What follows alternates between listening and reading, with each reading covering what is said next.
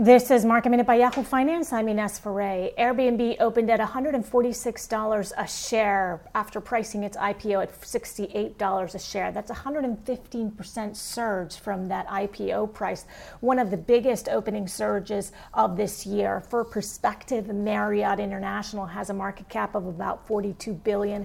Airbnb is exceeding online travel companies like Booking Holdings, Expedia, and TripAdvisor. This shows the enthusiasm around the IPO market this year, as yesterday DoorDash also surged on its first day of trading. Also, C3AI, an AI company in California, surged as well. Energy stocks are leading the gains today. For more market minute news, head to yahoofinance.com.